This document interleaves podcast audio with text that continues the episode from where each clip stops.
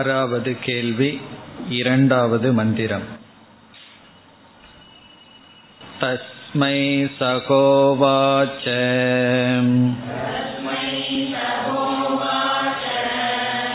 இகைவ அந்த ஷரீரே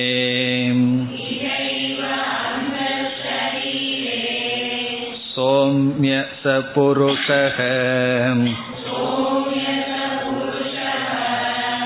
यस्मिन् एताः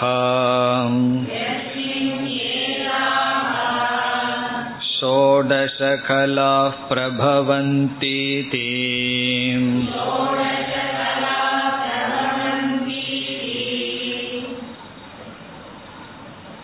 ஆறாவது கேள்வியை சென்ற வகுப்பில் அறிமுகப்படுத்தினோம் முதலில் ஒரு கதை போல் வருகின்றது இக்கேள்வியை கேட்பவர் பாரத்வாஜக என்பவர் கேள்விக்கு முன் கூறுகின்றார் ஒரு கேள்வி என்னிடம் கேட்கப்பட்டது அந்த கேள்விக்கு எனக்கு பதில் தெரியவில்லை என்று நான் கூறிவிட்டேன் இப்பொழுது அந்த கேள்வியை உங்களிடம் கேட்கின்றேன். இவரிடம் கேட்கப்பட்ட கேள்வி ஷோடசகலம் பாரத்வாஜ புருஷம் வேத்த பதினாறு அங்கங்களுடன் கூடிய புருஷனை நீங்கள் அறிவீர்களா? இவருக்கு தெரியவில்லை. ஆகவே இவர் அந்த கேள்வியை கேட்கின்றார். இப்ப கடைசியில் வருகின்ற கேள்வி தம்துவா பிரிச்சாமி குவ அசௌ புருஷக. இந்த மனிதன் புருஷன் என்றால் இந்த இடத்தில் இந்த ஒரு ஜீவன் அல்லது இந்த ஒரு தத்துவம் எங்கு இருக்கின்றான்? பதினாறு அங்கங்களுடன் கூடிய புருஷன் எங்கு இருக்கின்றான்? என்பது கேள்வி. அதற்கு பதில் இரண்டாவது மந்திரத்தில் வருகின்றது. பதிலை பார்ப்பதற்கு முன் இங்கு குவ அசௌ புருஷக என்பதுதான் கேள்வி. ஒவ்வொரு கேள்வியிலும் பல கேள்விகள் இருந்து வந்தது. இந்த கடைசி கேள்வியில் பதினாறு அங்கங்களுடன் அவயவங்களுடன் கூடிய புருஷன் எங்கு இருக்கின்றான்? நாம் வேறொரு கேள்வியையும் இங்கு சேர்த்தி கொள்ள வேண்டும். அந்த கேள்விக்கு தான் இங்கு விஸ்தாரமாக பதில் வருகின்றது.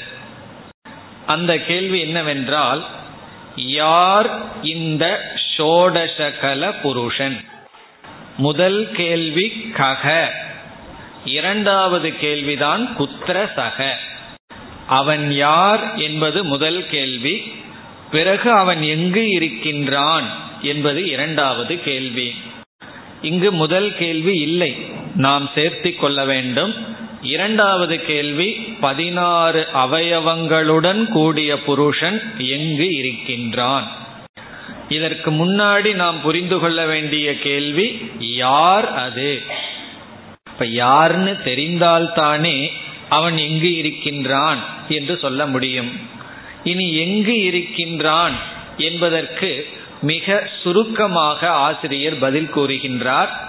பிறகு யார் இந்த ஷோடசகல புருஷன் என்று பதில் வர இருக்கின்றது இப்ப எந்த கேள்விக்கு விஸ்தாரமாக பதில் வருகிறது என்றால் நாம் எதை சேர்த்தி கொள்ள வேண்டும் என்று கூறினோமோ அந்த கேள்விக்கு தான் விளக்கமாக பதில் வருகின்றது. சுருக்கமாக இரண்டாவது மந்திரத்தில் இப்பொழுது பதில் வருகின்றது. எதற்கு பதில்? எங்கு இந்த புருஷன் இருக்கின்றான். அதுதான் இங்கே வருகின்றது.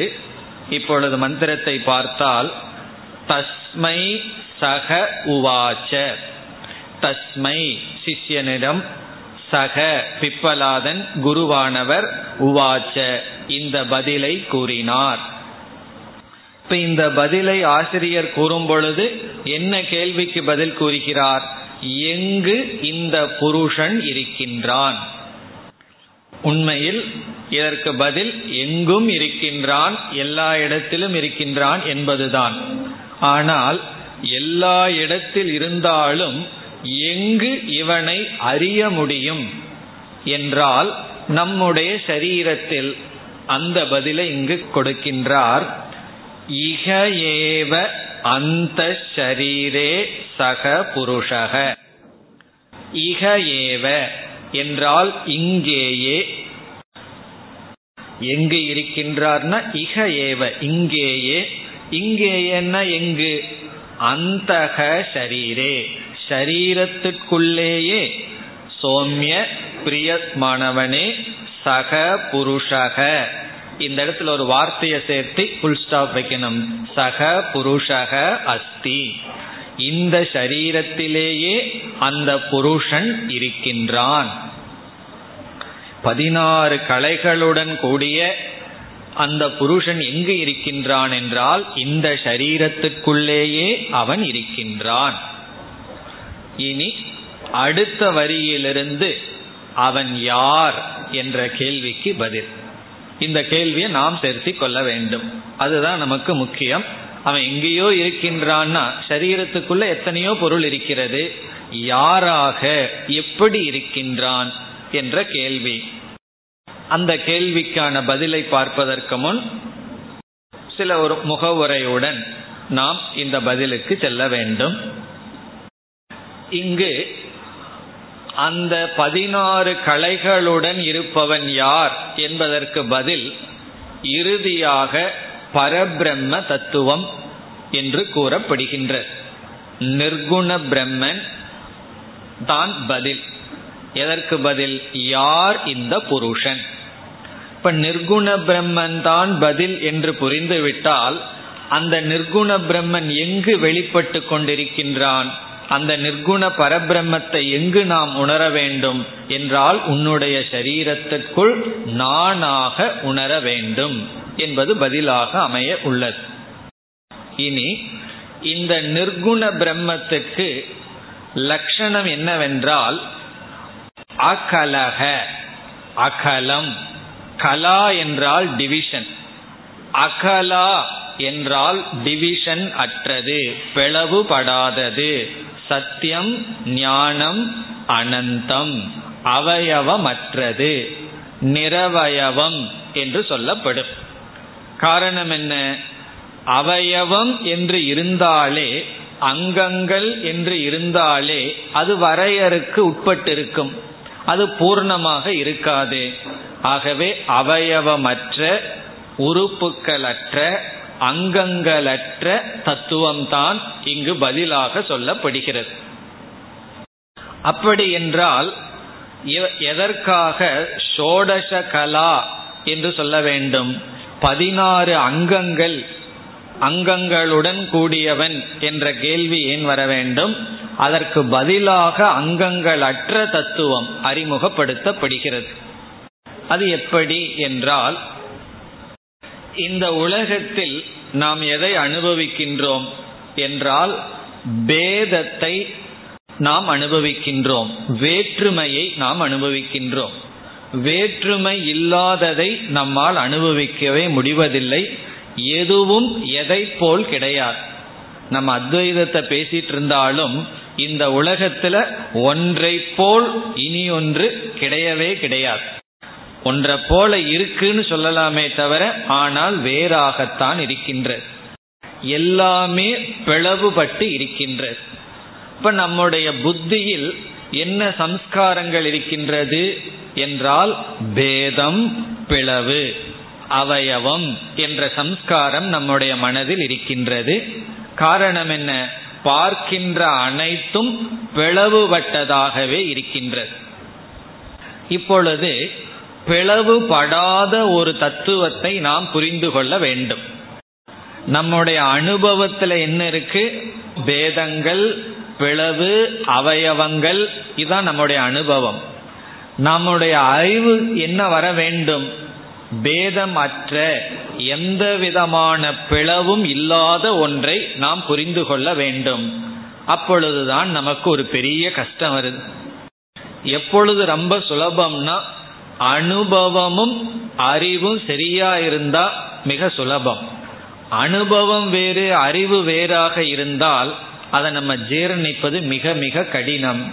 நம்ம புரிஞ்சுக்க வேண்டித்தது பிளவுபடாத தத்துவம்.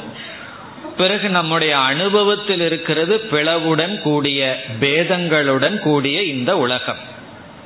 இப்போ ஒரு கால் இந்த பேத அனுபவத்தை உபனிஷத் பொருள்படுத்தாமல் பிளவுபடாத ஒரு தத்துவம் இருக்கின்றது என்று அறிமுகப்படுத்தினால் நம்ம மனதில் என்ன இருக்கும் என்றால் பிளவுபட்டு அனுபவிக்கக்கூடிய இந்த உலகம்னு ஒன்று இருக்கு.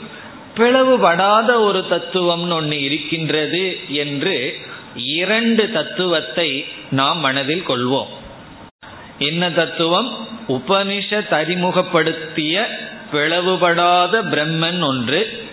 பிறகு நம்முடைய அனுபவங்கள் நமக்கு கொடுத்த பிரத்யக்ஷம் முதலிய பிரமாணங்கள் நமக்கு கொடுத்த பிளவுடன் கூடிய இந்த பிரபஞ்சம். என்று நம்ம மனதில் என்ன இருக்கும்? இரண்டு ஞானம் இருக்கும். அனுபவஜன்ய பிரத்யக்ஷத்துல வந்த ஞானம் சாஸ்திரத்திலிருந்து வந்த ஞானம்னு தனித்தனியா நாம் வைத்திருப்போம். ஆனால் உபனிஷத் என்ன செய்ய விரும்புகின்றது? அனுபவத்திலிருந்து வந்த ஞானத்தை நீக்கி உபனிஷத்து கொடுக்கிற ஞானத்தை மட்டும் வைத்திருக்க வேண்டும் என்று உபனிஷத் விரும்புகிறது. அது மட்டுமல்ல எந்த இடத்துல பேதம் இருக்கோ அதே இடத்துல அபேத தத்துவம் இருக்கின்றது என்றும் காட்ட விரும்புகின்றது. ஆகவே உபனிஷத்தில் ஒரு விதமான நியாயம் பயன்படுத்தப்படுகிறது. அது நாம் ஏற்கனவே படித்துள்ளோம். அந்த நியாயத்திற்கு அத்தியாரோப அபவாத நியாயம் என்று சொல்லப்படுகிறது. அத்தியாரோப அபவாத நியாயம். இப்ப அத்தியாரோபம் என்றால் நம்முடைய தவறை நம்முடைய பிரத்யக்ஷ அனுபவத்தை உபனிஷத் ஏற்றுக்கொள்வதற்கு பெயர் அத்தியாரோபம். நாம என்ன முடிவு செய்துள்ளோமோ தவறாக அதை அப்படியே ஏற்றுக்கொண்டால் அறிவுடன் ஏற்றுக்கொண்டால் அதற்கு பேர் அத்தியாரோபம். அறியாமையில நாம பார்க்கிறதுக்கு பெயர் அத்தியாசம். தெரியாம பார்த்துட்டு இருக்கிறது தெரிஞ்சு அதை உபனிஷத் சொன்னால் அதற்கு பெயர் அத்தியாரோபம். பிறகு இந்த தவறான கருத்தை நீக்குவதற்கு பெயர் அபவாதம். அபவாதம்னா நம்முடைய அறிவு தவறு என்று நீக்கப்படுதல். டிஸ்மிஸ் பண்றதுக்கு பேர் அபவாதம்.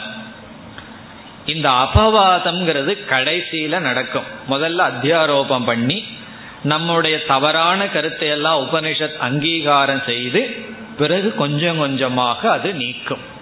இப்ப சிலர் வந்து நம்ம இடத்துல ஏதாவது ஒரு கருத்து ஏதாவது சொல்லுவார்கள். எடுத்த உடனே என்ன சொல்லக்கூடாது? நீங்க சொல்றதெல்லாம் முட்டாள்தனம் தப்பா பேசுகிறீர்கள்னு சொன்னா கோவப்பட்டு சென்று விடுவார்கள். இப்ப யாரையாவது பத்தி வந்து குறை சொல்கிறார்கள் வச்சுக்குவோமே முதல்ல என்ன செய்யணும்?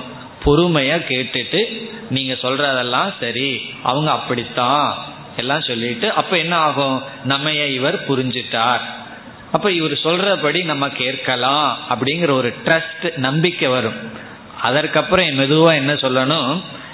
அவங்கெல்லாம் அப்படி பிஹேவ் பண்றதுக்கு காரணம் என்னன்னு கொஞ்சம் யோசிச்சு பார்த்தீங்கன்னா எல்லாம் நீங்க தான் இப்போ உங்களை கொஞ்சம் கொஞ்சமா மாத்திக்கங்கன்னு கடைசியில பிளேட்டை எப்படி மாத்திரணும்? எல்லாமே உங்களிடத்துல தான் தவறுன்னு சொன்னா கடைசியில சரின்னு சொல்லுவார்கள். இப்ப முதலிலேயே என்ன செய்யக்கூடாது? உங்களிடத்தில் தவறு இருக்குன்னு நீக்க கூடாது அதே போல உபனிஷத் ஆரம்பத்தில் நம்முடைய தவறை நம்முடைய திருஷ்டியை ஏற்றுக்கொள்வது அத்தியாரோபம். பிறகு இல்லை என்று நீக்குவது அபவாதம். இந்த அபவாதம்ங்கிறது ஒரு சர்ஜரி போல ஆப்ரேஷன் பண்றது போல. ஒருவருடைய மனதில் சில கொள்கைகள் சில கருத்துக்கள் பற்று இருக்கு என்றால் அந்த மனதில் இருக்கின்ற அந்த பற்ற நீக்கும் பொழுது அவர்களை அறியாமல் ஒரு துக்கம் வரும். ஏன்னா சில கருத்துக்கள் மீதே நமக்கு எமோஷனல் அட்டாச்மெண்ட் இருக்கும். ஒன்றை நம்ம படித்து வச்சிருப்போம். ரொம்ப நாளாக அந்த கான்செப்ட் மீதே நமக்கு என்ன இருக்கும்? ஒரு எமோஷனல் அட்டாச்மெண்ட் இருக்கும். அதை சொல்லி கொடுத்தவர்கள் மீதும் அந்த அட்டாச்மெண்ட் இருக்கும். இதெல்லாம் தப்பு பொய் என்று சொன்ன உடனே அவர்களுடைய மனது துக்கப்படும். அதனால எப்படி ஆப்ரேஷன் பண்ணும்போது இந்த அனஸ்தீசியா எல்லாம் கொடுத்து அது வழி தெரியாம நீக்குகிறார்களோ அதுபோல சாஸ்திரம் என்ன செய்யணும்? அபவாதம் பண்ற இடத்துல மெதுவா அது நீக்க வேண்டும். இதெல்லாம் குருவினுடைய திறமை. அவர்களுக்கு துக்கம் தெரியாம மனதில் இருக்கிற கஷ்டம் தெரியாம ராங் நோஷன்ஸ் தப்பான அறிவை நீக்கி வர வேண்டும். காரணம் என்ன? அந்த தப்பான அறிவிலேயே மனசு ஊறி சந்தோஷப்பட்டு இருக்கும். அதை நீக்கிறது அப்படிங்கிறது பெயின் அது ஒரு விதமான கஷ்டம். அந்த ரெண்டையும் உபனிஷத் இங்கு மிக சுருக்கமாக செய்ய இருக்கின்றது. இப்ப நாம் இனி என்ன பார்க்க போகின்றோம்? அத்தியாரோப அபவாதம். அத்தியாரோபம்னா என்ன?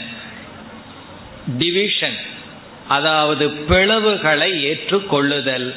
அபவாதம் என்றால் ஒரு பிளவும் கிடையாது என்று நிஷ்கல புருஷனை இறுதியில் அறிமுகப்படுத்தப்படும். நிஷ்கலம் என்றால் பேதமற்ற சகலம் என்றால் பேதத்துடன் கூடிய. எது இங்கு அத்தியாரோபம் எது அபவாதம் என்றால் இந்த வேற்றுமைகளெல்லாம் இருக்கின்றது இந்த வேற்றுமைகளுடன் கூடியது பிரம்ம என்று சொல்வது அத்தியாரோபம். டிவிஷன்ஸ் வேற்றுமைகள் பேதங்கள் இருக்கின்றன.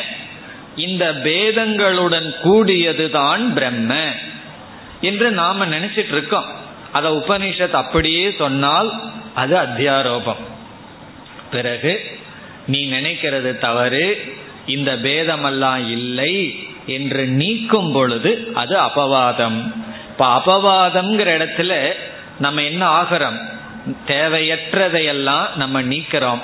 அத்தியாரோபத்துல எதெல்லாம் உள்ள போட்டு வச்சிருக்கிறோமோ அதை உபனிஷத் ஏற்று கொள்கின்றது இவ்விதம் பேதத்தை அறிமுகப்படுத்தி உபனிஷத்து பேதத்தை அறிமுகப்படுத்துறதுக்கு அனுவாதம்னு பேர். காரணம் என்ன? ஏற்கனவே நமக்கு பேதம் அறிமுகம் ஆயிருக்கு அந்த அறிமுகமான பேதத்தை சொல்லி அந்த பேதத்துடன் கூடியது பிரம்ம என்று சொல்வது அத்தியாரோபம்.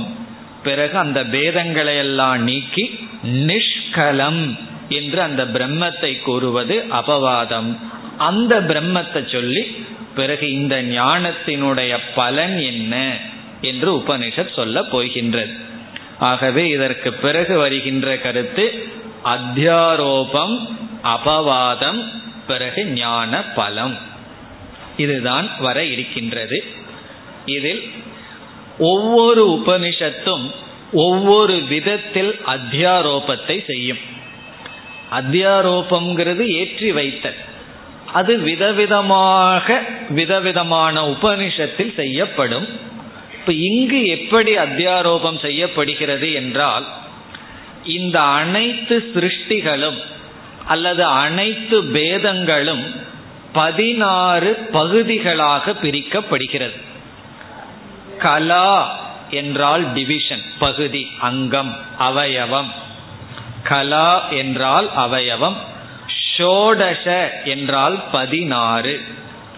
இப்ப இங்கு செய்யப்படுகின்ற அல்லது இங்கு அறிமுகப்படுத்தப்படுகின்ற இந்த பிரபஞ்சம் ஷோடச கலா. ஷோடச கலா என்றால் பதினாறு அங்கங்களுடன் கூடியது இந்த பிரபஞ்சம்.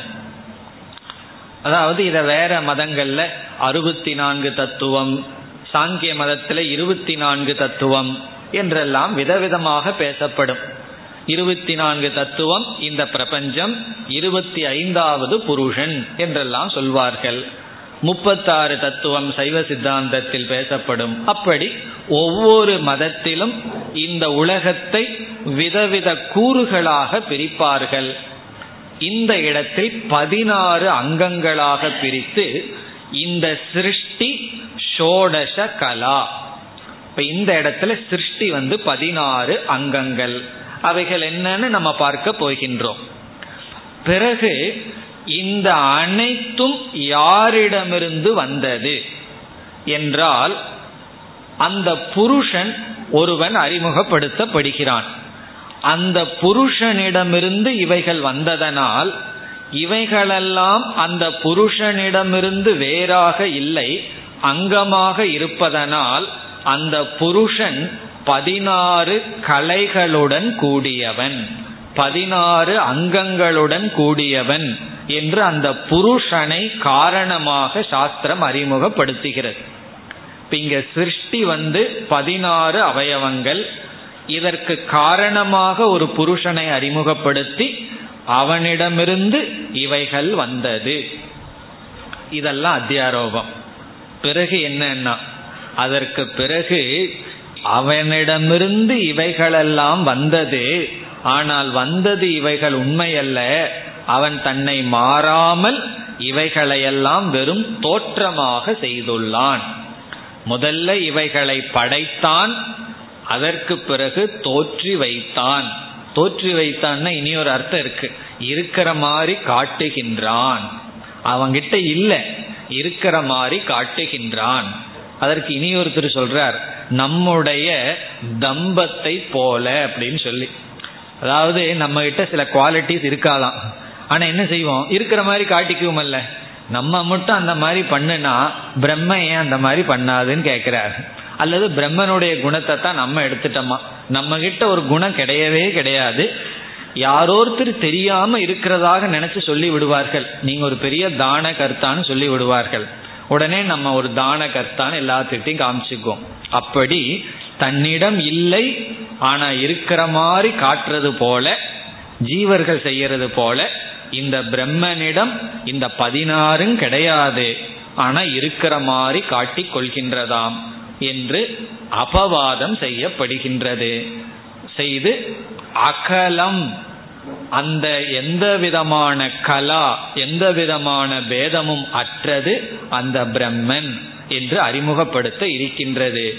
பிறகு இந்த பகுதியை நம்ம ஞாபகத்தில் வச்சுக்கணும். அந்த ஷரீரே சக புருஷக.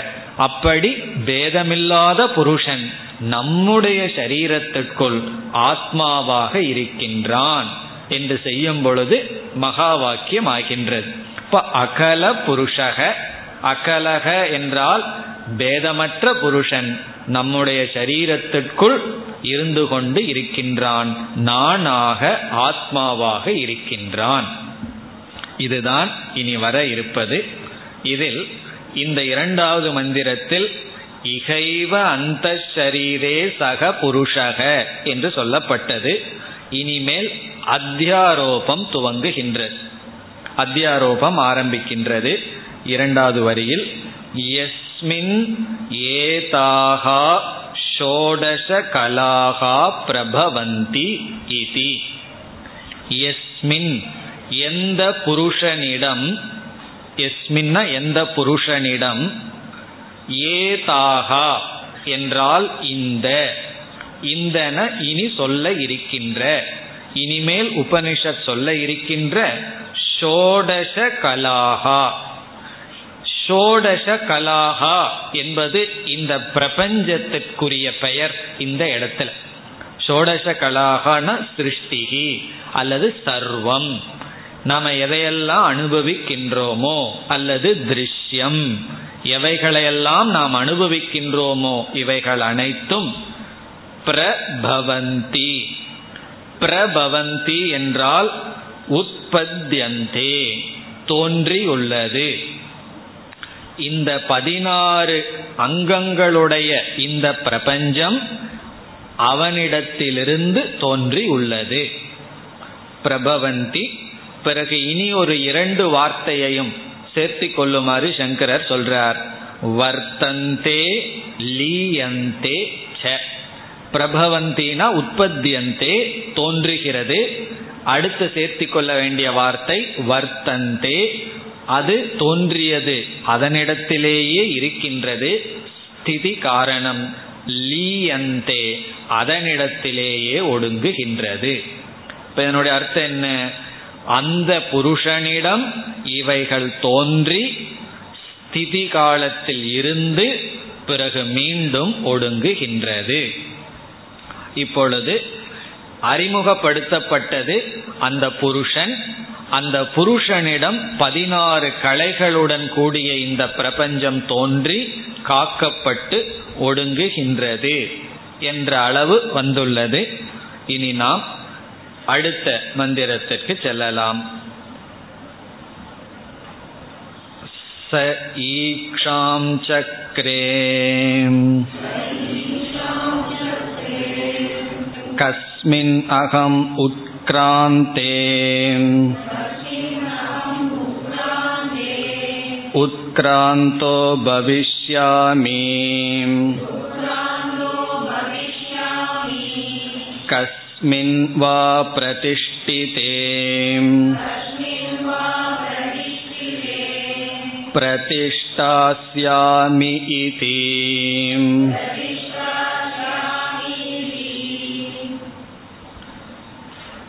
மூன்று நான்கு இந்த இரண்டு மந்திரங்கள் அத்தியாரோப மந்திரங்கள். சென்ற மந்திரத்தினுடைய கடைசி பகுதியும் இந்த இரண்டு மந்திரங்களில் அத்தியாரோபம் செய்யப்படுகின்றது. பிறகு ஒரே ஒரு மந்திரத்தில் அபவாதம் செய்யப்படுகின்றது. இப்ப அத்தியாரோபம் என்றால் என்ன? அபவாதம் என்றால் என்னன்னு பார்த்தோம். இப்ப அத்தியாரோபம் என்பது சிருஷ்டியை அறிமுகப்படுத்துவது அல்லது பேதத்தை ஏற்றுக்கொள்வது அல்லது பேதத்தை உபனிஷத் கூறினால் அதற்கு பெயர் அத்தியாரோபம் ஒவ்வொரு விதத்தில் அத்தியாரோபம் செய்யப்படும். இங்கு மிக சுருக்கமான அத்தியாரோபம் அனைத்தும் பதினாறு கலைகளாக அத்தியாரோபம் செய்யப்படுகிறது. பிறகு இந்த புருஷன் இந்த பதினாறு அங்கங்களுடன் கூடிய சிருஷ்டிக்கு எப்படிப்பட்ட காரணம் என்ற கேள்வி வரும்பொழுது நாம் ஏற்கனவே பார்த்துள்ளோம். நிமித்த உபாதான காரணம். நிமித்த காரணமாகவும் இருக்கின்றார் உபாதான காரணமாகவும் இருக்கின்றார். அதெப்படி நிமித்த காரணம் ஆக இருக்கின்றார் என்று உபனிஷத் கூறுகிறது என்றால் இவைகளையெல்லாம் நான் சிருஷ்டி செய்ய வேண்டும் என்ற சங்கல்பத்தை அந்த புருஷன் செய்தது என்று சொல்வதிலிருந்து நிமித்த காரணம் நிலைநாட்டப்படுகிறது. காரணம் என்ன? நிமித்த காரணமாக இருப்பது அறிவுடைய செயலுக்கும் படைப்புக்கு முன் சிந்தனை செய்கின்ற ஒரு தத்துவம். பானையை செய்யறதுக்கு முன்னாடி என்ன செய்வான்? இதை இப்படி உருவாக்கலாம். என்ற சிந்தனையை மனதிற்குள் செய்வான். மனதிற்குள் பானையை படைப்பான். அதுபோல் இங்கு இந்த புருஷன் இந்த பிரபஞ்சத்தை நான் எப்படி சிருஷ்டிப்பது என்ற ஒரு சங்கல்பத்தை மேற்கொள்கின்றார். அது எல்லா உபனிஷத்திலும் வரும். அதுதான் இங்கு செய்யப்படுகிறது. இப்படி செய்வதிலிருந்து இரண்டு கருத்து. ஒன்று நிமித்த காரணம் பிரம்ம இனி ஒன்று சேதன தத்துவம் பிரம்ம என்ற கருத்து சொல்லப்பட்டதாகிறது. இனி மந்திரத்திற்குள் சென்றால் சக ஈக்ஷாம் சக்கரே ஈக்ஷாம் சக்கரே என்றால் ஆலோசனை செய்தார். அந்த புருஷன் ஆலோசனை மேற்கொண்டார். இந்த இடத்துல சகங்கிறது இந்த ஈஸ்வர தத்துவம். கலைகளுடன் கூடிய இந்த ஈஸ்வர தத்துவம் ஆலோசனையை மேற்கொண்டார். என்ன ஆலோசனை என்றால் இந்த பதினாறு கலைகளில் முதலில் சொல்லப்பட இருப்பது பிராண தத்துவம். ஆகவே பிராண சிருஷ்டி முதலில் வருவதனால் இங்கு இவருடைய சிந்தனை எப்படி இருக்கிறது என்றால் எந்த ஒன்றை நான் சிருஷ்டித்தால் தேகமானது நடைபெறும். எந்த ஒன்று தேகத்தை விட்டு சென்று விட்டால் தேகம் நடைபெறாதோ அது என்ன? அதை சிருஷ்டிப்பேனாக என்ற சங்கல்பத்தை செய்தாராம். அது வந்து பிராண தத்துவம் ஆகவே அது இங்கு வருகின்றது. கஸ்மின் அகம் உத்கிராந்தே. உத்கிராந்தக பவிஷ்யாமி. அதாவது இந்த உடலிலிருந்து எது வெளியே சென்றால் அனைத்தும் வெளியே சென்று விடுமோ? பிறகு இந்த உடலில் எது இருந்தால் அனைத்தும் இருக்குமோ அதை இவர் ஆலோசனை செய்தார். உடலை விட்டு வெளியே சென்றால் அனைத்தும் உடலிலிருந்து வெளியே சென்று விடும். இந்த தத்துவத்தை ஆராய்ச்சி செய்தார். இந்த இடத்துல அனைத்துங்கிற இடத்துல அகம் என்று அந்த பிரம்மன் அல்லது புருஷன் கூறுகின்றார். எதை எது வெளியே சென்றால் நானும் வெளியே சென்று விடுவேனோ? எது உள்ளே இருந்தால் நானும் உள்ளே இருப்பேனோ? அப்படிப்பட்ட தத்துவம் என்ன? என்று ஆராய்ச்சி செய்து அவர் கண்டுபிடிச்சது பிராணன். ஆகவே பிராணனை சிருஷ்டிக்கின்றார். அதுதான் இங்கு கருத்து. கஸ்மின் என்றால் எதை அல்லது எது நிமித்தமாக? அகம் உத்கிராந்தக உத்கிராந்தோ பவிஷ்யாமி. எது வெளியே சென்றால் உத்கிராந்தக பவிஷ்யாமி. நானும் சேர்ந்து வெளியே செல்வேனோ? கஸ்மின்வா பிரதிஷ்டிதே. எது உள்ளே இருந்தால் பிரதிஷ்டாஸ்யாமி இது நானும் இருப்பேனோ? இந்த தத்துவம் என்ன என்று ஆலோசனை செய்தார். அதாவது எப்படி இந்த சிருஷ்டியினுடைய டிசைன் செய்யலாம் எப்படி இந்த உலகத்தை நான் உருவாக்கலாம் என்று ஆராய்ச்சி செய்தாராம்.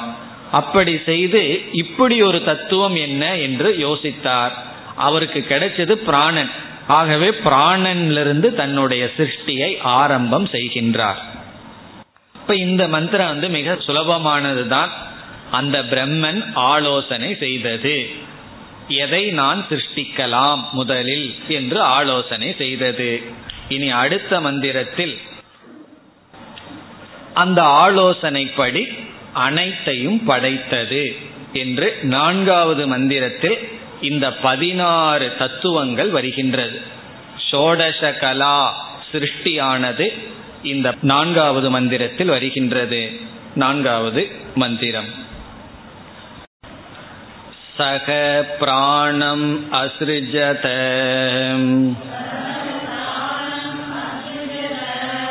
பிராணாத் ஸ்ரத்தாம். खं वायुर्ज्योतिरापः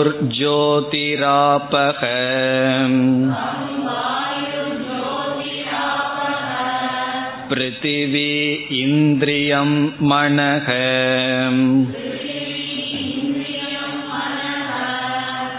अन्नम् अन्नात् वीर्यम्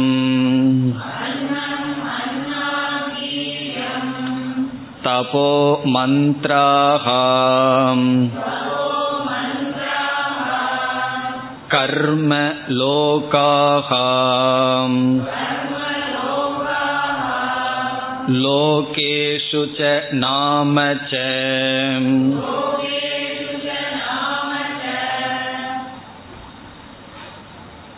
இந்த மந்திரத்தில் பதினாறு அவயவங்கள் அறிமுகப்படுத்தப்படுகின்றது. பொதுவாக சில உபனிஷத்துக்களில் சிருஷ்டி மிக கிரமமாக அறிமுகப்படுத்தப்பட்டிருக்கும். ஒரு கிரமம் இருக்கும். ஆகாசம் ஆகாஷாத் வாயுகு என்றெல்லாம். சில இடத்துல எல்லாம் சிருஷ்டியில கிரமமே இருக்காது. எப்படி இருக்கும்னா அக்கிரமமா இருக்கும். அக்கிரமம்னு என்ன? எந்த கிரமம் இல்லாம ஏதோன்னு சொல்லப்பட்டிருக்கும். மாறி மாறி சொல்லப்பட்டிருக்கும். காரணம் என்னன்னா சிருஷ்டியில தாத்பரியம் இல்லை. கடைசியில இதெல்லாம் என்ன செய்ய போறோம்? இல்லைன்னு சொல்ல போறோம். அதனால கிரமமா இருந்தா என்ன? அக்கிரமமா இருந்தா என்ன? அப்படி இந்த இடத்துல அக்கிரமமா தான் இருக்க போகுது சிருஷ்டி. ஏதோ பதினாறு தத்துவங்கள் சொல்லப்பட்டிருக்கிறது.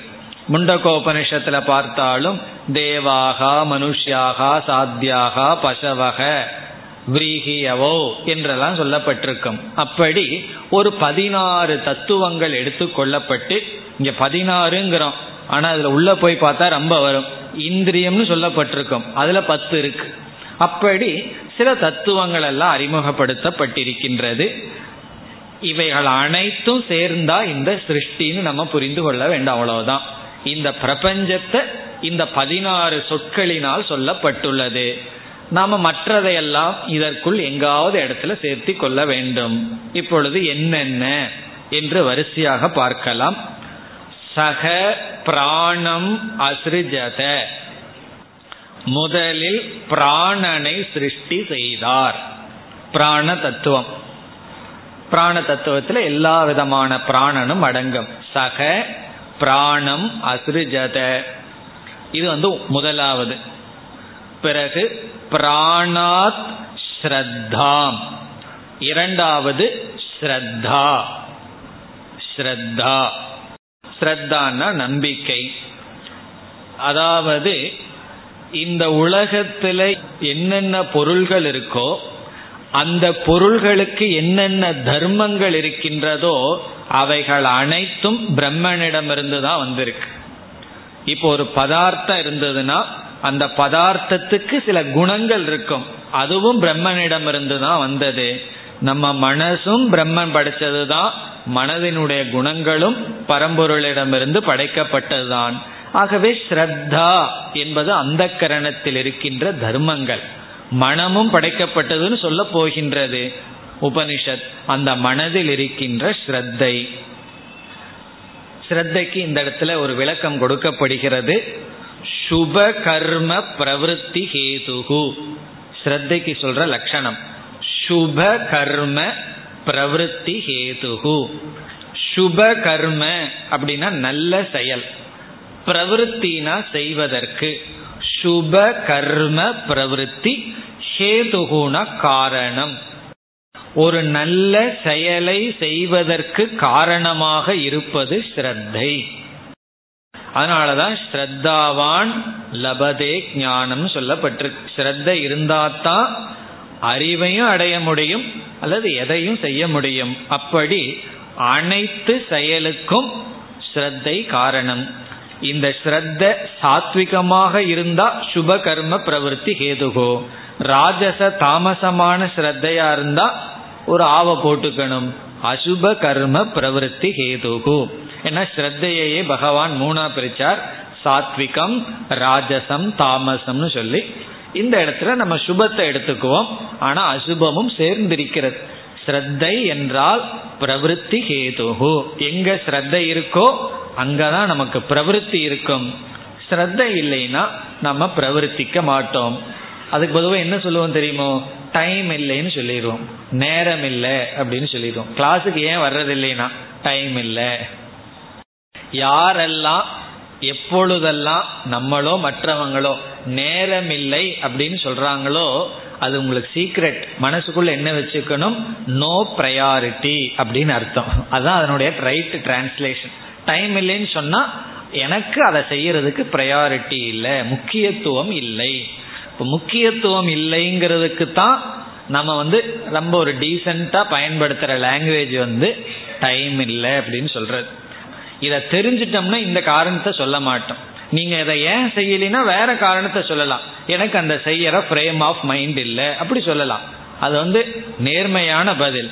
டைம் இல்லைன்னு யாராவது பதில் சொன்னா பேசாம இருந்தாருங்க காரணம் என்ன? அவங்களே கஷ்டப்பட்டு அந்த பதில் சொல்லும்போது மறுபடியும் தூண்டக்கூடாது. ஏன் உனக்கு டைம் இல்லை? இதை செய்யலாமே அப்படி பண்ணலாமேன்னு சொல்லக்கூடாது. பேசாம கேட்டுக்கணும். ஆகவே பிரவருத்திக்கு காரணம் டைமோ மற்றதோ அல்ல ஸ்ரத்தா. அந்த தத்துவம் படைக்கப்பட்டது. இப்ப நம்ம மனசுல ஒரு ஸ்ரத்த இருக்குன்னா அது படைக்கப்பட்டதுனால ஸ்ரத்த இருக்கு. இல்லாம படைக்கப்படாம இருந்ததுன்னா ஸ்ரத்த இருந்திருக்காது. இப்ப இரண்டாவது தத்துவம் ஸ்ரத்தா. இனி பஞ்சபூதங்கள் வரிசையாக வருகின்றது. கம். கம்னு என்ன? ஆகாசம். ஸ்பேஸ். வாயுகு. அக்னி தத்துவம். வாயுகு என்றால் வாயு. அடுத்தது ஜோதிகி. அக்னி தத்துவம். ஆபக தண்ணீர் பிருத்திவி பூமி. இந்த ஐந்துலேயும் நம்ம ரெண்ட புரிஞ்சுக்கணும். சூக்மமான ஸ்தூலமான பஞ்சபூதங்கள். இப்போ இந்த அஞ்சுலேயே பத்து வருது. சூக்மமான பஞ்சபூதங்களும் ஸ்தூலமான பஞ்சபூதங்களும் இந்த ஐந்தினால் குறிக்கப்பட்டுள்ளது. கம் வாயுர் ஜோதிகி ஆபக பிருத்திவி இப்ப இந்த அஞ்சு ஏற்கனவே அறிமுகப்படுத்தப்பட்ட ரெண்டு மொத்தம் ஏழாகின்றது. இனி அடுத்தது இந்திரியம். இந்திரியம்ங்கிற இடத்துல பத்து இந்திரியத்தையும் நாம் எடுத்துக்கொள்ள வேண்டும். கர்மேந்திரியங்கள் ஐந்து ஞானேந்திரியங்கள் ஐந்து என்ற பத்து இந்திரியங்கள். பத்து இந்திரியங்கள். அடுத்தது மனக நம்முடைய மனம். மனம்னு சொல்லும் பொழுது முழு அந்த கரணம் மனம் புத்தி சித்தம் அகங்காரம் இவைகளெல்லாம் சேர்ந்து மனக. இனி அடுத்தது அன்னம். இதுவும் முக்கியம். அன்னம் நம்ம சாப்பிட்ற உணவு. அன்னம் பிறகு அன்னாத் வீரியம். அண்ணாத்துங்கிறத மறுபடியும் எடுத்துக்கொள்ளக்கூடாது இந்த அன்னத்திலிருந்து அடுத்ததாக படைக்கப்பட்டது வீரியம். வீரியம் என்றால் ஷரீர இந்திரிய சாமர்த்தியம். ஷரீர இந்திரிய சாமர்த்தியம் சக்திகி ரெண்டு பொருள் இருக்கு. ஒரு பொருள் வந்து வீரியம்ங்கிறது மனிதன் பிரஜைக்கு காரணமாக இருக்கின்ற சக்தி. அல்லது ஷரீர இந்திரியத்திற்குள்ள பொதுவான சக்தி வீரியம். அடுத்தது தபக. தபக. தபக என்றால் இந்த புத்தி தவம் பண்ணணும் என்கின்ற ஒரு ஆட்டிடியூட் அல்லது விதவிதமான தவங்கள் இருக்கின்றது அவைகளும் படைக்கப்பட்டுள்ளது. தவம் தவத்துக்கு லட்சணம் சொல்கிறார்கள். சித்த விசுத்தி சாதனம். தவத்துக்கு லட்சணம் சுருக்கமான லட்சணம். சித்த விசுத்தி சாதனம். விசுத்தினா தூய்மைப்படுத்துறது. சித்தம்னா மனம் சாதனம். மனதை தூய்மைப்படுத்தும் சாதனம். உடலை தூய்மைப்படுத்துற சாதனம் எல்லாம் நமக்கு தெரியும். கடையில் போய் விதவிதமாக வாங்கிட்டு வருவோம். எல்லா லிப்ஸ்டிக் முதல் கொண்டு. எல்லாம் என்னென்னா உடலை அழகுபடுத்துகிற தூய்மைப்படுத்துகிற சாதனம். அதுதான் எல்லா கடையிலையும் விற்கிது ஒரு கேள்வி மனதை தூய்மைப்படுத்துகிற சாதனம் எந்த கடையில் போய் வாங்கிறதுனா எந்த கடைக்கும் போகாமல் இருக்கிறதா மனதை தூய்மைப்படுத்தும் சாதனம்? தவம்.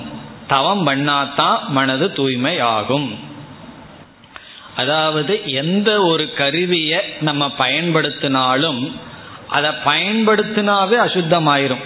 அது கார் ஆகட்டும் நம்மளுடைய உடல் ஆகட்டும் உன்னை யூஸ் பண்ணாவே என்ன ஆகும் நேச்சுரலா அசுத்தமாயிரும். சும்மா வச்சிருந்தாவே அசுத்தமாகுது. அது யூஸ் பண்ணா அதை விட அசுத்தமாயிரும். அப்ப என்ன பண்ணணும்? அந்த கருவியை சுத்தம் பண்றதுக்கான ஸ்பெஷல் எஃபர்ட் நம்ம கொடுக்கறோம். அது கார் ஆகட்டும் வீட்டில் இருக்கிற பாத்திரங்கள் ஆகட்டும் உன்னை யூஸ் பண்ணோம்னு என்ன பண்றோம்? உடனே சுத்தம் பண்ணி வைக்கிறோம். ஆனா மனசை வந்து யூஸ் பண்ணிக்கிட்டே இருக்கோம். சுத்தம் பண்றோமான்னா? சுத்தமே பண்றதில்லை. அதனாலதான் எப்படி எப்படியோ இருக்கு. ஆகவே மனதை தூய்மைப்படுத்தும் சாதனம் தபக அதையும் பகவான் படைச்சார். இப்போ பகவான் என்ன படைச்சிருக்கார்? மனசை படைச்சார். வெறும் மனசை படைச்சிட்டு மனசை தூய்மைப்படுத்துற தவத்தையும் படைச்சிருக்கார். அதெல்லாம் நம்ம பயன்படுத்த வேண்டும். தபக அடுத்தது வந்து மந்த்ராகா வேதங்கள். எல்லா வேத மந்திரங்கள். இப்போ வேதம்னா என்ன என்பது ஒரு கேள்வி. ஏன்னா சில சமயங்களில் ரொம்ப வேதாந்தம் படிச்சுட்டு வேதம்னா என்னன்னு யாராவது ஒரு கேள்வி கேட்டுருவார்கள். அப்போ என்ன பண்ணுறது இவ்வளோ தூரம் வேதாந்தம் படிச்சுட்டு நான் ஒன்றுமே பதில் தெரியலையே அப்படின்னு வருத்தம் வந்துடும் வேதம்ங்கிறதுக்கு சுருக்கமான லட்சணம் அல்லது பொருள் என்னவென்றால் ஒரு பொருளை நம்ம கடைக்கு வாங்க போனோம்னா அந்த பொருளை எப்படி பயன்படுத்தணுங்கிற அறிவு அந்த பொருளோட வரும். ஒரு குக்கர் வாங்கினு வச்சுக்கோமே அதை எப்படி ஆப்ரேட் பண்ணணுங்கிற மேனுவல் வரும். அந்த அறிவோட தான் அந்த பொருளை கையாளணும். அப்படி இந்த உலகத்தை படைச்ச பகவான் இந்த உலகத்தை எப்படி பயன்படுத்தணுங்கிற அறிவை எதன் மூலமா கொடுத்திருக்கார்? வேதம் மூலமா கொடுத்திருக்கார். அப்போ வேதம்ங்கிறது இந்த அகில பிரபஞ்சத்துடன் வந்த ஒரு மேன்வல் அது நான் ஒழுங்கா எப்படி பயன்படுத்த வேண்டும்? அது தெரியாம சில பேர் வந்து ஒரு பொருளை வாங்கியிருப்பார்கள். அதை எப்படி யூஸ் பண்ணணுங்கிற புஸ்தகத்தை பார்க்கவே மாட்டார்கள். யூஸ் பண்ண ஆரம்பிச்சிருவார்கள். அதுல போட்டிருப்பான். அதனாலதான் அந்த மெஷின்லயே போட்டிருப்பார்கள். என்ன? ரீடு இன்ஸ்ட்ரக்ஷன் இன்ஸ்ட்ரக்ஷனை படிச்சுட்டு இதை இன்ஸ்டால் பண்ணுன்னு போட்டிருப்பார்கள். அதையவே படிக்கிறது இல்லை அதை படித்தா தானே இன்ஸ்ட்ரக்ஷனை படிக்கிறதுக்கு. அப்படி எந்த ஒரு பொருளை வாங்கினாலும் அந்த பொருளை பற்றிய பயன்படுத்துகிற அறிவு தேவை. அப்படி இந்த உலகத்தை நம்முடைய வாழ்க்கையை எப்படி பயன்படுத்தணுங்கிற அறிவு கொடுக்கப்பட்டுள்ளது. அது மந்த்ராகா வேதங்கள். அப்படி அந்த மந்திரத்தை பயன்படுத்தி நம்ம என்ன செய்ய வேண்டும்? அடுத்த தத்துவம் கர்ம. கர்ம என்றால் செயல்கள். நம்ம உடலிலிருந்து வருகின்ற செயல்கள். மந்திரம் வந்து கர்ம சாதனாணி. கர்மத்துக்கு காரணம் மந்திரங்கள். வேத மந்திரங்கள் வந்து கர்மத்துக்கு காரணம். பிறகு வேதம் கொடுக்கிற அறிவும் நம்ம செய்யற செயலுக்கு காரணம். நாம எந்த ஒரு செயல் செய்தாலும் ஒரு அறிவோட செய்வோம். அந்த அறிவு மந்திரத்திலிருந்து கிடைக்கிது. அந்த செயல் படைக்கப்பட்டுள்ளது. சில புஸ்தகத்துல கர்ம லோகாகான்னு சேர்ந்து இருக்கலாம் ஆனா தனித்தனியா இருக்கணும். கர்ம. அடுத்த தத்துவம் லோகாகா லோகாகாங்கிறது கர்ம பலன். இந்த கர்மத்தினுடைய பலனாக அடையப்படுகின்ற பிரபஞ்சம் உலகம். இப்ப லோகாகன உலகங்கள். நம்ம அனுபவிக்கின்ற சூழ்நிலைகள் பொருள்கள் இவைகள் அனைத்தும். லோகாகா அதாவது நம்மளுடைய நகரம் இப்படி இருக்கு. இப்படி இருக்கிறதுக்கு என்ன காரணம்னா இங்க எவ்வளவு உழைப்ப கொடுத்திருக்கிறோமோ அதற்கு தகுந்த மாதிரி சூழ்நிலை இருக்கு. அல்லது நம்ம வீடே வச்சுக்கோமே அவரவர்கள் வீடு எப்படி இருக்குங்கிறது வீடுங்கிறது லோகம். அது கர்மத்தினுடைய விளைவு. நம்ம எந்த அளவுக்கு செயல்பட்டிருக்கிறோமோ அந்த அளவுக்கான லோகத்துல வாழுவோம். அந்த லோகமும் படைக்கப்பட்டுள்ளது. இனி கடைசியில லோகேஷு ச நாம. நாம என்றால் பெயர். நாம ரூபங்கள் சொல்றமே. இப்போ முன் சொன்னதையெல்லாம் ரூபம்னு வச்சிட்டோம்னா இது நாம பெயர். ஒவ்வொரு பதார்த்தத்துக்கும் ஒவ்வொரு பெயர் இருக்கின்றது. அந்த பெயரும் படைக்கப்பட்டுள்ளது. இப்ப கடைசியா பேர். ஒவ்வொருவருக்கும் பேர் இருக்கு. ஒரு பதார்த்தம் வந்த உடனே என்ன வரணும்? சேர்ந்து. பேரும் சேர்ந்து வரணும். ஏதாவது ஒரு பொருளை புதுசா உற்பத்தி பண்ணா உடனே அதற்கு பேர் வச்சு ஆகணும் குழந்தையும் வந்த உடனே என்ன செய்யறோம் பேர் வைக்கிறோம். அதே போல நாம அதுவும் தோன்றி உள்ளது. இவ்விதம் இந்த பதினாறு கலா பதினாறு தத்துவங்கள் அந்த பிரம்மனிடமிருந்து அந்த புருஷனிடமிருந்து தோன்றி நிலை பெற்று அந்த புருஷனுக்குள் ஒடுங்குகின்றது. இதுல ஒரு சிறிய கருத்து. முண்டகோபனிஷத்துல ஞானத்தினுடைய பலனை சொல்லும்போது கடைசி பகுதியில் என்ன செய்யப்பட்டுள்ளது? ஒருவன் ஜீவன் முக்தனாக இருந்து விதேக முக்தி ஆகும் பொழுது பஞ்சதச கலாகா. பதினைந்து கலைகள் அந்தந்த தேவதையுடன் கலந்து விடுகிறதுன்னு சொல்லப்பட்டிருக்கிறது. ஒருவன் ஜீவன் வந்து ஞானத்தை அடையிறான் ஜீவன் முக்தனா இருக்கான் அவன் விதேக முக்தி ஆகும் பொழுது அவனிடம் இருக்கின்ற அந்த பதினைந்து கலைகள் அந்தந்த தேவதையுடன் சேர்ந்து விடுகிறது என்று சொல்லப்பட்டுள்ளது. ஒன்று மட்டும் விதேக முக்தனுக்கு போறதில்லையாம் அது என்ன அப்படின்னு சொன்னா இந்த கடைசியில் இருக்கிற நாம பேர்.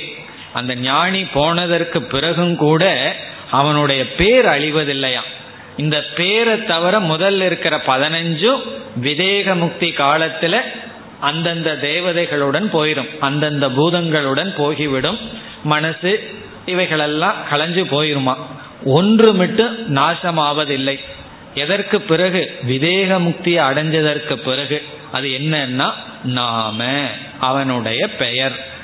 அதனால தானே சங்கரர் எல்லாம் ஒன்றும் நினைச்சிட்டு இருக்கோம் அவர் போயாச்சு அவரை பேரை பிடிச்சிட்டு இருக்கிறமே அப்ப என்னன்னா விதேக முக்தனுக்கு இந்த பதினாறுல ஒன்று செல்வதில்லை அது நாம. இதெல்லாம் ஞான பழத்துல சொல்லப்படுகின்ற இடம். ஏன்னா அந்த இடத்துல நாளைக்கு முண்டகோபனிஷத் படிக்கும் பொழுது பதினஞ்சு போயிடுது பதினாறு என்னன்னு வரும்போது இந்த மந்திரம் ஞாபகம் இருக்க வேண்டும். இத்துடன் அத்தியாரோபம் முடிவடைகின்றது. இனி அபவாதம் துவங்குகின்றது. ஐந்தாவது மந்திரம். இந்த ஒரு மந்திரத்தில் அபவாதம் வந்து பிரம்மத்தினுடைய அந்த புருஷனுடைய சுரூப லட்சணம் வர இருக்கின்றது இப்பொழுது படிக்கலாம் स यथा इमानद्यः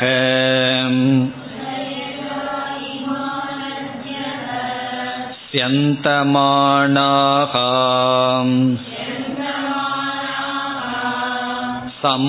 समुद्रायनाः समुद्रं प्राप्य अस्तं गच्छन्ति विद्येते तासां नामरूपे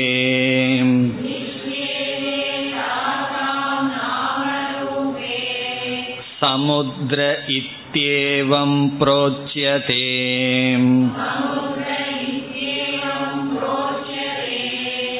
एवमेव अस्य परिद्रष्टुः इमा षोडशकलाः पुरुषायनाः पुरुषं प्राप्य अस्तं गच्छन्ति विद्येते तासां नामरूपे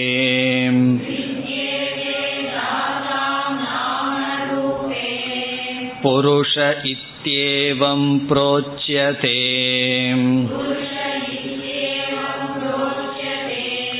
स एषः अकलः अमृतो भवति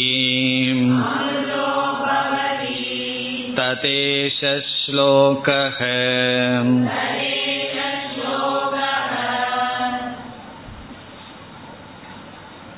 ஒரு உதாகரணத்துடன் அபவாதம் செய்யப்படுகின்றது மிக பிரசித்தமான உதாகரணம் என்ன விதவிதமான நதிகள் கடலில் சென்றவுடன் அந்த நதிகள் தன்னுடைய நாமரூபத்தை இழந்து விடுகின்றது. அது கங்கையாகட்டும் அல்லது நம்ம ஊர் கூவமாகட்டும் கடலுக்குள்ள சென்றவுடன் என்ன ஆகின்றது? அதனுடைய அனைத்து நாம ரூபங்களையும் இழந்து விடுகின்றது. அதுபோல எந்த புருஷனிடம் இந்த அனைத்து பதினாறு கலைகளும் பதினாறு கலாவும் நீங்கி விடுகின்றதோ அந்த புருஷன்தான் சத்தியம் அந்த புருஷன்தான் அக்கலக அதுதான் உண்மையான புருஷன் என்று இந்த உதாகரணத்தின் மூலமாக பரபிரம்ம அறிமுகப்படுத்தப்படுகின்றது. இது எப்படி இங்கு அபவாதம் என்றால் இந்த நாம ரூபத்தினுடைய இல்லாமையை கூறுவது அபவாதம். அபவாதம் என்றால் அந்த பொருள் இல்லை என்று நிஷேதம் செய்வது. நிஷேதம்தான் அபவாதம். நிஷேதம்ங்கிற வார்த்தை ஞாபகம் இருக்கோ? நம்ம இந்த உபனிஷத்துக்கு ஆரம்பத்தில் மித்தியாங்கிற ஒரு சொல்லை எடுத்துட்டு லட்சணம் பார்த்தோம். அந்த மித்தியாங்கிற சொல்லுக்கு லட்சணம் ஒரு லட்சணம் நம்ம பார்த்தது எது நிஷித்தியதே தது மித்தியான்னு பார்த்தோம். எது இல்லை என்று நீக்கப்படுகிறதோ அது மித்தியா. இப்ப அந்த இடத்துல நம்ம பார்த்த கருத்து எது இருக்கோ அதை இல்லைன்னு சொல்ல முடியாது. எது இல்லையோ அதை இல்லைன்னு சொல்ல வேண்டிய அவசியம் இல்லை. ஒன்று இல்லை அதை இல்லை இல்லைன்னு எதுக்கு சொல்லணும்? ஒன்று இருக்கு அதை இல்லைன்னு சொல்ல முடியாது. இப்போ இல்லாததை இல்லைன்னு சொல்ல வேண்டியதில்லை இருக்கிறத இல்லைன்னு சொல்ல முடியாது. பிறகு எப்பொழுது நம்ம இல்லைன்னு சொல்லுவோம்? என்றால் இல்லை என்று சொல்ல வேண்டிய அவசியம் வருகின்ற இடம் அது இருக்கிற மாதிரி தெரிந்து கொண்டிருக்கிறது ஆனால் இல்லை. தோற்றத்துக்கு இருக்கு. உண்மையில் இல்லை. அப்பொழுதுதான் இல்லைன்னு சொல்ல முடியும். அதுதான் மித்தியா. எது தோற்றத்துக்கு இருக்கிறதோ ஆனால் உண்மையில் இல்லையோ அது மித்தியா. அனுபவத்துக்கு இருக்கு. ஆனா உண்மையில் இல்லையோ அது மித்தியா. அவ்விதம் இந்த நாம ரூபத்துக்கு தான் அந்த ஸ்டேட்டஸ் இருக்கு. பார்த்தா இருக்கிற மாதிரி இருக்கும். ஆனா விசாரம் பண்ணி பார்த்தா அது ஒரு பொருளாக இருக்காது. அவ்விதம் இப்ப கங்கை அப்படின்னு சொன்னோம்னா எத்தனையோ கதைகள் எல்லாம் இருக்கு. ஏதோ ஒரு தனித்தன்மையோடு இருக்கின்றது. ஆனா கடலுக்குள்ள போயிட்டா அது கங்கை அல்ல. தன்னுடைய தனி தன்மையை இழந்து விடுகின்றது. பேதத்தை இழந்து விடுகின்றது. அதற்கு முன்னாடி பேதம் இருக்கு. ரிஷிகேஷ் எல்லாம் நம்ம போனோம்னா ஏதோ கஷ்டப்பட்டு கங்கை தூக்கிட்டு வர்றோம். காரணம் என்ன? அதுவும் ஹெச் டூஓ தான்.